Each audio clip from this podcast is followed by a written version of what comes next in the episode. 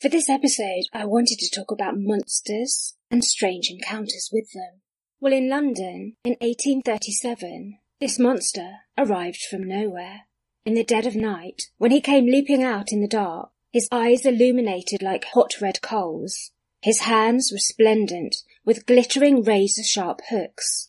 It was Victorian London, but soon he would be seen in other parts of the country, and he was most known for his seemingly supernatural ability to leap over high walls and make boundless, endless jumps of great distances.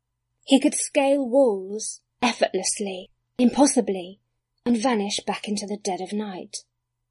He was mentioned by the Mayor of London, Sir Cowan, at a private meeting. Such was the growing concern over this mysterious figure. Sir Cowan read aloud a letter from a worried lady resident of London. The lady said she had heard of a wager being laid in which this trickster, a human she believed, was being encouraged to frighten people in the manner as such.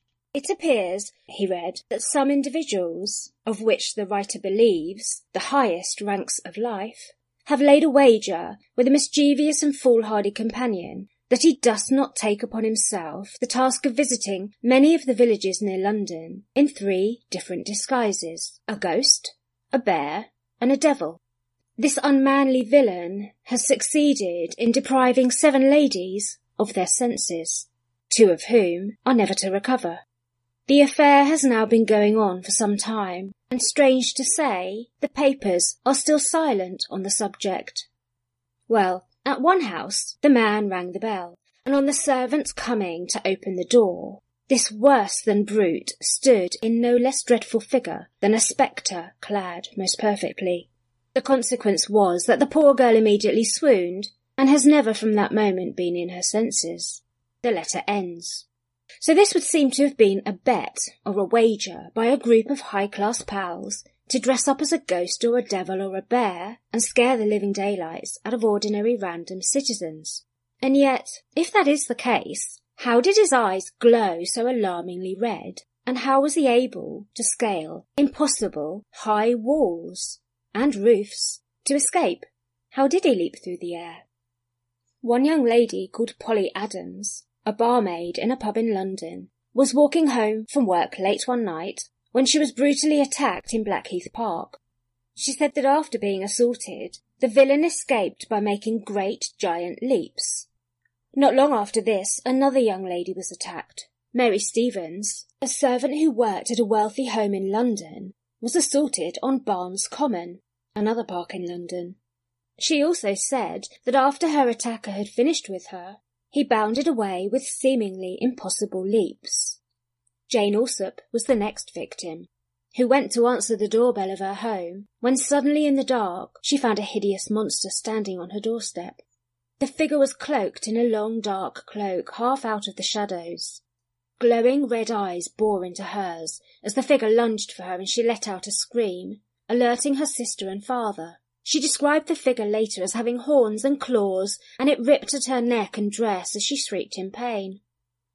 Her father and sister all confirmed that it then fled into the night, with extraordinary leaps into the air. His hands were icy cold, said the victim, but his eyes were like balls of fire. His face was hideous. He vomited flames. Well, the police put up a reward to capture the unstoppable assailant. Groups of vigilantes began roaming the parks and London streets in search of the offender. The Duke of Wellington and his aristocratic friends joined in, searching on horseback for the fiend and chasing any possible suspects. Yet he was never apprehended. 2 years passed, with incidents reported of attacks on a regular basis, yet by now it had spread country-wide. In 1855, southern England began to suffer a spate of attacks, and here the attacker left tracks in the snow, in fields and over rooftops, routes no man could have ventured to successfully, save without loss of life or serious injury. People began to call the tracks he left behind the footprints of the devil. The army were called in to attempt to capture him, yet they too failed to stop him. He taunted them, appearing suddenly in their foxholes, where they hid to stalk him. then fleeing from the foxholes in the blink of an eye, leaping away into the distance too far and too fast for any soldier to chase him. Before he fled, however, he would slap a soldier swiftly across the face with a hand that was as cold as ice. At Aldershot Barracks, an hour from London, a sentry also received several ice-cold slaps to the face. Soldiers shot at the figure, but it had no effect. In Tinmouth, Devon, southern England, a Captain Finch was apprehended and convicted of charges of assault against two women, in which he was said to have been disguised in a coat of skin which had the appearance of bullock's hide, a skull-cap, horns, and a mask. However, another report then came in from Northamptonshire, north of London, which described the attacker as the very image of the devil himself, with horns and eyes of flame. It would seem that the legend of Spring-Heeled Jack remains an unsolved enigma, because attacks were happening all over the country at the same time. Well, just under a century earlier, the London Monster was a big problem. First reports of the London Monster appeared in 1788. This time, however, it would seem he was all too human, or it is believed. According to his victims, who were all ladies, a bulky male would follow lone women, shouting insults and obscenities at them, and then stab them in the buttocks. Some reported that he appeared to have knives fastened to his knees. At least 50 women reported being attacked. Some said he would offer them a nosegay to sniff, only for it to contain a sharp spike, which he would stab their face with. Many women ended up suffering quite severe wounds, as well as slashed clothes, dresses and underclothes. Women were not a little scared to venture, even short distances alone, and the men were infuriated that the Bow Street runners, London's first official police force, could not catch him. Although there were only a handful of Bow Street runners at the time, to cover the whole of London. As the attacks grew in number, a group of men, determined to put an end to it, came together to form the No Monster Club, and each wore a pin in their lapel to identify themselves as belonging to the No Monster Club, to ensure that when they were out in search of the assailant at night, they were not themselves accused of being him. A young man was accused of the crime, a florist called Renwick Williams, even though he had an alibi for many of the attacks. But with the hysteria of the time, he was arrested on the crime of defacing clothing, which apparently was a more heinous crime and a much harsher penalty than attempted murder. Well, he was sentenced to 6 years in prison, but many historians subsequently began to doubt his guilt. Well, we move on now to a different monster. In the frightening and dark days of the Nazi occupation of Czechoslovakia, a strange legend began to circulate, of a creature as frightening as the SS henchmen themselves. The enigmatic and horrifying entity was given the name Perak, which translates, a little like Spring-Heeled Jack, but as the Spring Man. He was capable, it was said, of springing from rooftop to rooftop in the dead of night and under the light of the moon. The Perak would also linger in dark alleys, preparing to launch its assaults on the unsuspecting citizens of the city of Prague. He would wait in the shadows to jump out at factory workers returning home from their forced working shifts in the ammunition depots on the orders of the Germans. Not only could he jump the rooftops, but some citizens even said they watched as he leapt over buses and speeding trains, even blocks of apartments. And they said he could jump the wide traverse of the river Vltava, the Czech national river, which runs along the Bohemian Forest and then north through Prague. Reports said that he flew through the air like a shuttlecock, before vanishing into the darkness with an inhuman shriek like a deafening shrill whistle.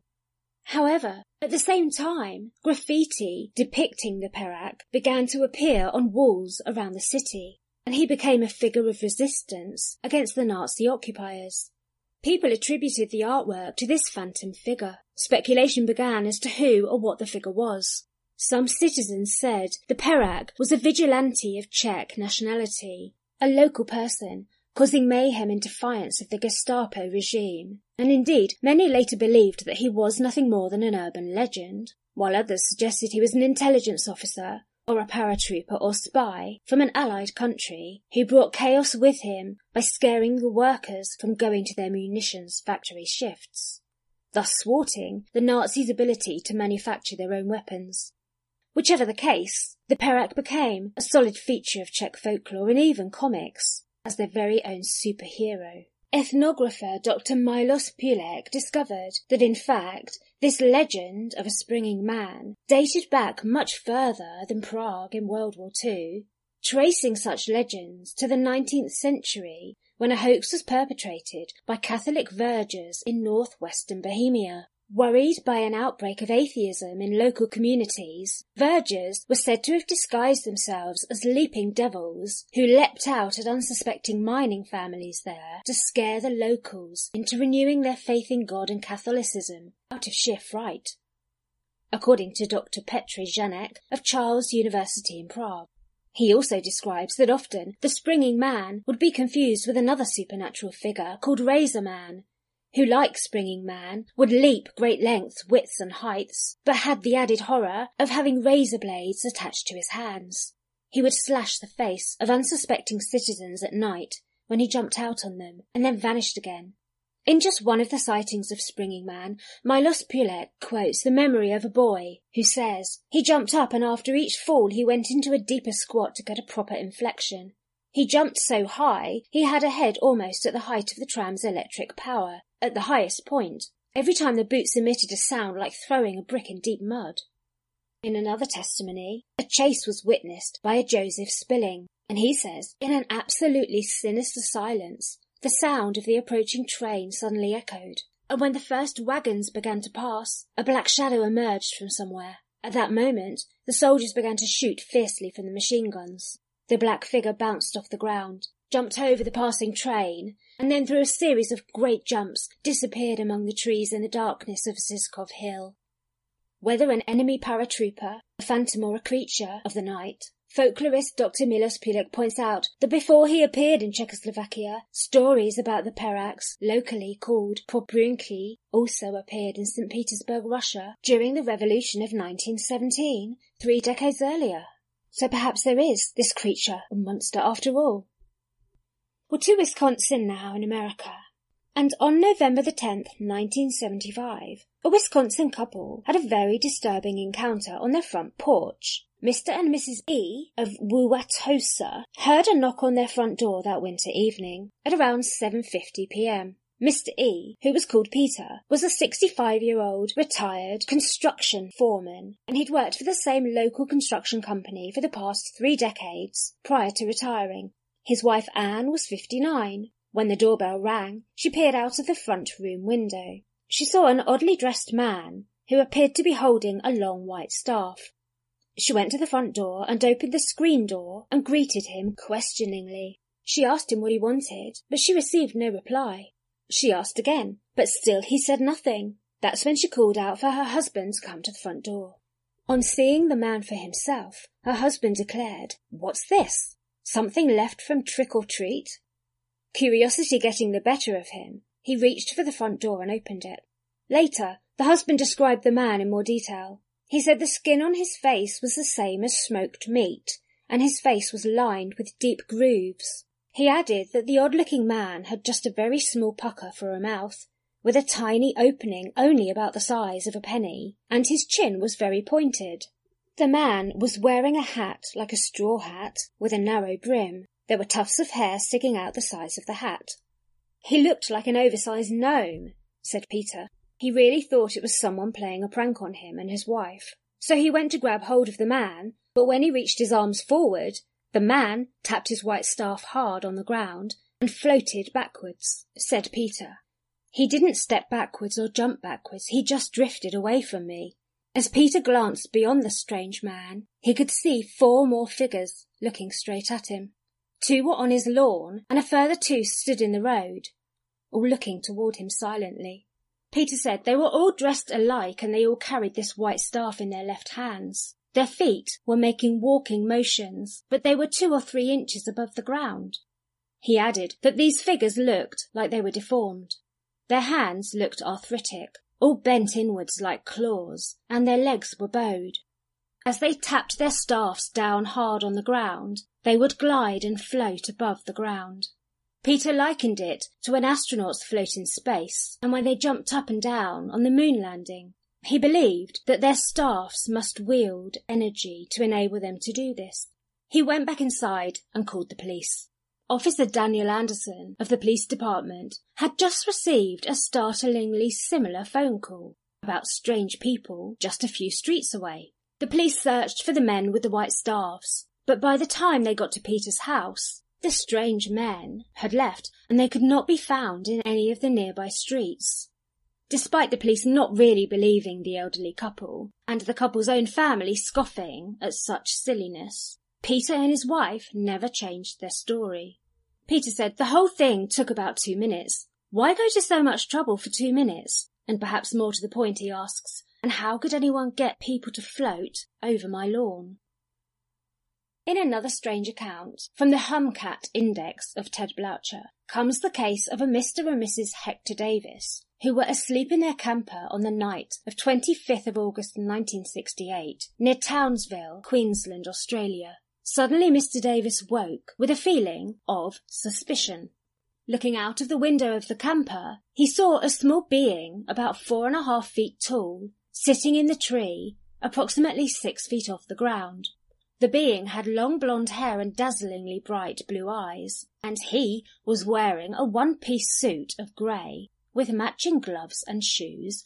He wore a kind of cap with an antenna, from which came a faint glow. Mr. Davis jumped up, intending to go outside and take a closer look at the strange fellow sitting in the tree, staring at him. But just as he got up, still watching the tree, the figure in it floated from the tree as though, according to Mr. Davis, it felt guilty it had been caught watching them sleep. The figure glided across the road, which was about 40 feet away. Its legs seemed to sway as if it were walking on the ground, yet it was moving mid-air. Then it glided away in the distance, too far to see, until it completely disappeared into the night. On the evening of November the 17th, 1974, a number of motorists observed something decidedly odd. The first motorist was Ernest Smith, who was driving alone along a quiet road on Bald Mountain in the state of Washington. In the beam of his headlights, he suddenly saw something so strange it makes no sense at all. He said it was the size of a horse, covered in scales and standing on 4 rubbery legs with suckers like octopus tentacles. The head, he said, was shaped like a football, with an antenna sticking out of it. It gave off a green iridescent glow. Motorists Mr. and Mrs. Ramsbow also claimed that they too saw the same monster. Lewis County Sheriff William Wister had gone out to investigate the reports, but according to researcher Jim Brandon, he was shut down by the Air Force. He said heavily armed military with no insignia was soon seen in the area, leading their own search. Well, one misty night in the winter of 1974, 68-year-old Mr. William Bozack of Frederick, Wisconsin, had what he described as a hair-raising experience. He was driving carefully home in the fog after a farmers' meeting, back to his rural dairy farm, where he'd lived for over 30 years, when he suddenly saw a strange object on the roadside. As he drove closer to it, what he saw baffled his mind and defied any logical explanation. He would later tell the newspapers that he saw a human being standing inside a bullet-shaped transparent glass compartment. The figure inside the glass compartment was between 8 and 10 feet in height, and its arms were raised above its head. The man's ears were higher on his head than normal. Said the farmer, "I was so scared I was afraid to go out at night for many days afterwards." He told reporters that the figure was wearing a tight-fitting suit, but had a furry upper body. He said, "It was looking out of the glass. It was a different kind of character than you'd see on this earth. It looked a good deal like a man, but it had a different-looking face. It had a kind of cow-looking face. His ears were shaped like a cow's ears too. The being had no collar or shirt, but it did appear to be dressed." The farmer said when he stepped on the accelerator to get away, the inside of his car got dark and he heard a noise like the engine was missing. He also heard a soft whooshing sound, like tree branches rubbing up against the car. Investigator Everett Leitner reported that Mr. Buzzock was very frightened at the time, but added that according to the farmer, the creature's face looked as scared as his was. The farmer said he could tell this by its large eyes protruding from his head. Though the farmer was terrified, he also said later that he regretted leaving the figure. "I should have stopped and tried to show it I was friendly," he said. "I wish I could meet up with it again." I'm not sure I would say that. The newspaper account of it appeared in the St. Paul Pioneer Press, though the farmer kept it to himself for a month or so after. But he said, "I'll take a lie detector test to prove this isn't just something I made up." Investigator Leitner found the farmer to be held in good regards by all who knew him in the farming community, and none had a bad word to say about him, leading the investigator to believe he was being sincere about his encounter. In November 1896, the Stockton Evening Mail of California published a very strange account from a Colonel H.G. Shaw, who says that he was in a horse and carriage travelling along a country road near Lodi in San Joaquin County, California, with a friend named Mr. Camille Spooner, when they found themselves harassed by three tall, thin humanoids who attempted to kidnap the Colonel and his friend. The Colonel said that fortunately they successfully managed to fend these strange humanoids off.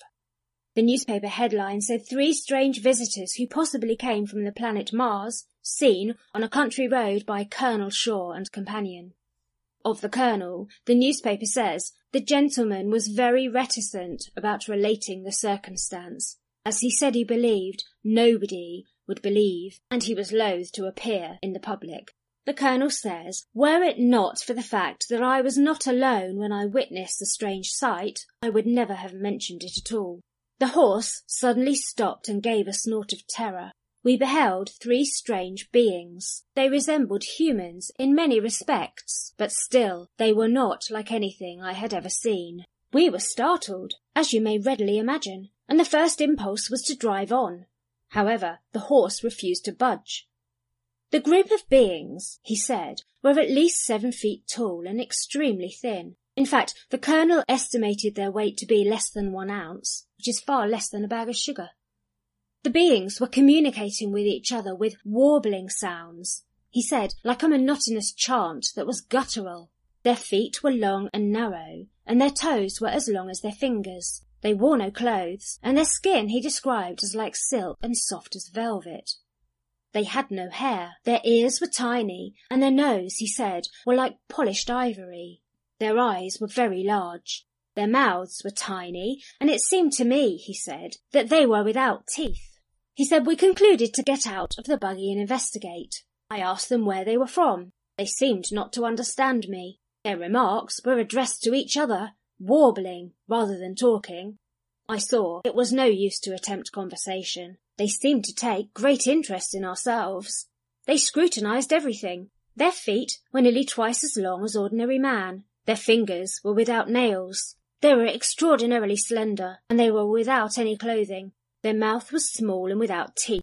That, among other things, led me to believe they neither ate nor drank, and that life was sustained by some sort of gas. Each had a bag under the left arm to which was attached a nozzle. Each being held to his hand something about the size of an egg. These substances emitted the most remarkable and penetrating light one can imagine. One of them came close to me.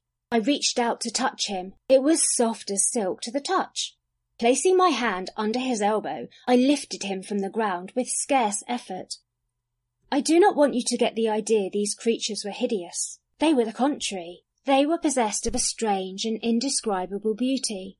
They were graceful, divinely beautiful.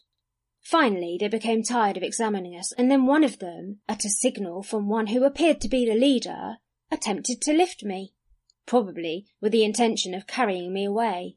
But he could not move me, and finally the 3 of them tried it, without success. They appeared to have no muscular power outside being able to move their own limbs. Well, the beings then flashed their lights, and resting in the air about 20 feet above the nearby river, the Colonel noticed an immense airship. It was 150 feet in length at least, and outside had a large rubber, but there was no visible machinery. The beings walked rapidly towards the ship. "Not as you or I walk," he said, but with a swaying motion, their feet only touching the ground at intervals of about 15 feet. He said we followed as rapidly as possible, but with a spring they rose to the machine, a door opened, and they disappeared within. The airship went very rapidly through the air, and he said it expanded and contracted with a muscular motion, but was soon out of sight. The newspaper report adds that for more than a week the papers all over the coast have been reporting the presence of an alleged flying machine, which many reputable people claim to have seen on several occasions in the heavens at night. "Can you really remember significant events?" asks a man called David. "Me too. I remember my first bicycle, my first day of first grade. I remember all kinds of firsts. That's why I can remember my first encounter. Happened in Monroe, Louisiana. We'd just moved there and I was about 5. At the time, we were among the first few houses. If you stepped out of the sliding glass door in our den, you would be on the back porch, looking out at a large backyard. On the left, you would see a barbed wire fence. On the other side of that fence line was a forest of tall pine trees and oaks. Into the forest was a clearing. In that clearing was a pond where cattle would gather to drink. The property belonged to someone who raised cattle. The cattle were allowed to wander all over the land. Occasionally you would see a doe in the forest. We were not allowed to go into the forest, which meant that my brother and sister and I immediately found a way to break that rule.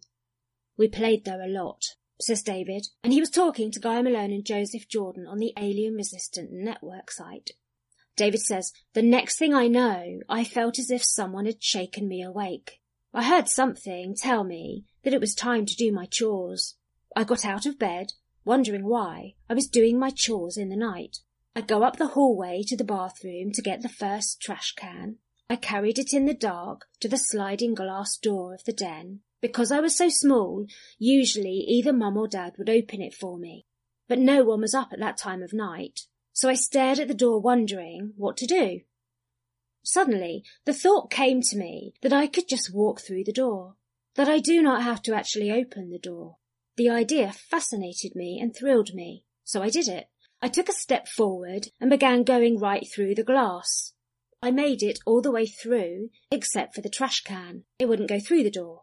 I placed the can on the floor of the den and finished walking through the glass door. From this point, my memories are very sketchy. I'm on the porch looking at lights in the sky. My next memory is of being in the forest on the other side of the barbed wire fence line. I have no idea how I got there. I was just standing there. I got worried, as I never went into the forest alone. I recall taking a few steps down a trail. I stood there by the oak trees, looking into the woods. Now here comes the weird part. Standing just on the other side of the oak trees was a fawn. She poked her head through the foliage and told me not to be afraid. She had these beautiful, huge eyes. I felt as if I could fall into those eyes. When she looked at me, I felt as if there was no other existence than her eyes looking into my soul. She said she was very glad I came. I do not remember walking to the pond, but I remember standing next to the pond. All around the banks of the pond were animals of many sorts standing there with me. Then other children joined us. Then I go completely blank. I have absolutely no idea what happened, but I have scars on my knees. After I blanked out, my next memory is of sitting on my couch. My grandmother was holding me and I was crying, and I hurt all over. Both knees had puncture marks. The holes were bleeding. Today, I have 2 little circles where the holes were made. When I was in my 20s, I had to get a physical at Barksdale Air Force Base in Bossier City, Louisiana. The physician asked me when I'd had surgery on my knees. I told him I had never had any such procedure. He thought I was lying. There have been other events. My sister and I remember being taken for tests and the presence of military. The military were always present, it seems. There is a blue orb that has followed me most of my life. My ex-wife saw it. The first time we saw it, we were walking to her apartment. This blue light appeared about 100 feet off the ground, and we watched it disappear. Then we realized an hour had passed. We found ourselves staring at the sky with our mouths hanging open. One night, we said our prayers and fell asleep. I was awakened at 3 a.m. to the sound of her screaming. What Cynthia was screaming at was a giant creature that looked as if it had come from a cheap B horror movie flick. It was standing at the foot of our bed. Its head looked as if it was a cobra's head. The guy standing next to him looked like a human leopard. They were telling me that I still belonged to them. These creatures are in league with certain elements of all governments. They want nothing short of the death of your soul, he said.